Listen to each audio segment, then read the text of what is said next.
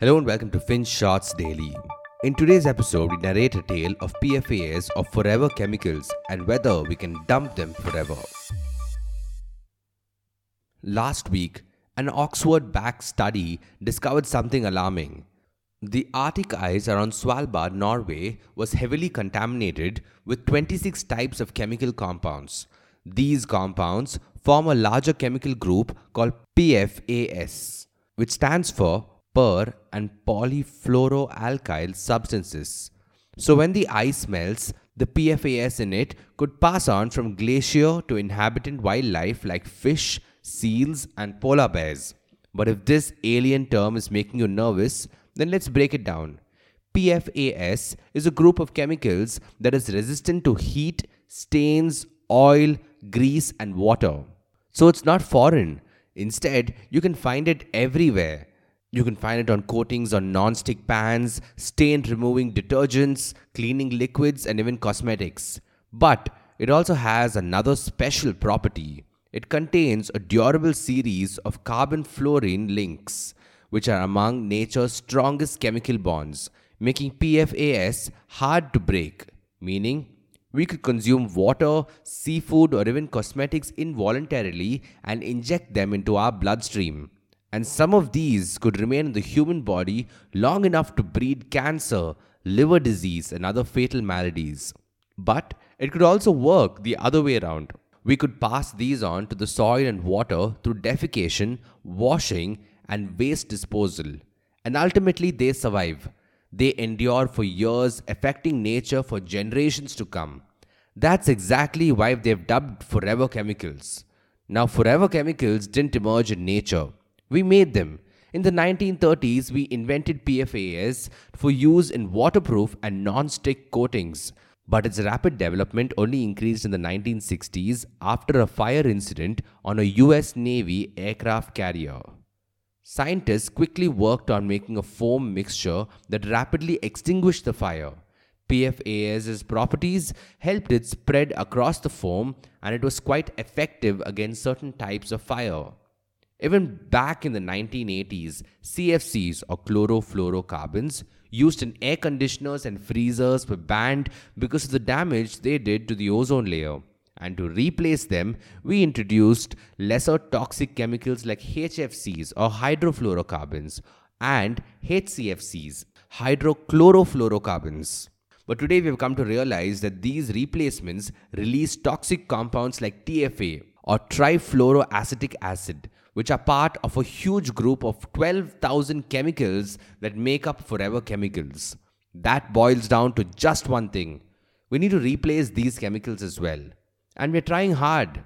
The European Union recently introduced a ban to a certain group of chemicals, mixtures, or articles that have anything over 25 parts per billion or ppb or more of a particular PFAS or 250 ppb of PFAS in total.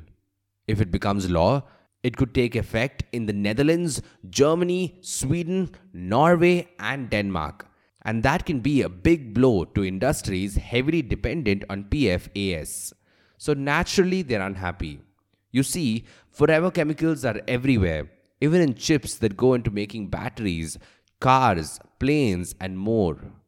Manufacturers have used them for decades, so a restriction could translate into a disruption of an already troubled semiconductor supply chain. But can't we break the habit of being heavily dependent on PFAS, you ask? Look, if we have to turn away from forever chemicals, we need alternatives, and finding these could be hard. At least, that's what some industry experts suggest. Take, for instance, PFAS free or non fluorinated firefighting foams. These could work in dousing out huge fires, but they may not be as effective as the ones that contain PFAS. Another issue with alternatives is the cost.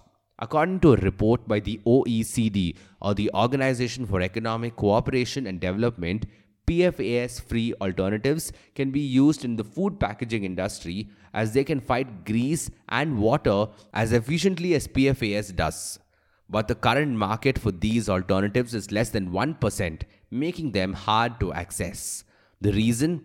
Non fluorinated alternatives are more expensive And if we use them in making microwavable containers or PET bottles, it could make these items pricier by about 11 to 32%.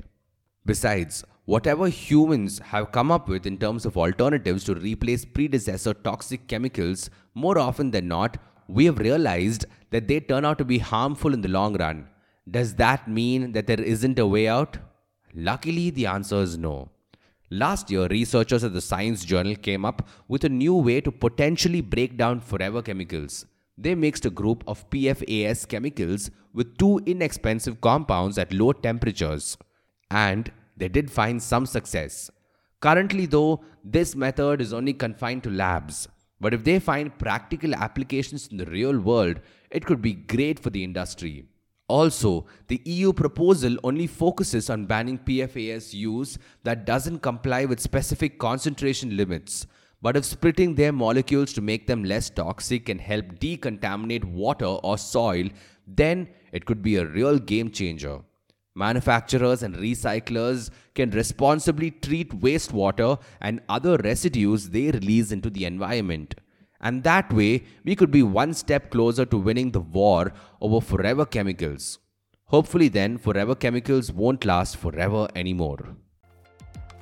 Thank you for listening to today's episode. FinShots Daily is available on a bunch of streaming platforms such as Spotify, Apple Podcasts, and Google Podcasts. So make sure you follow us on your favorite podcast streaming platform. Until next time.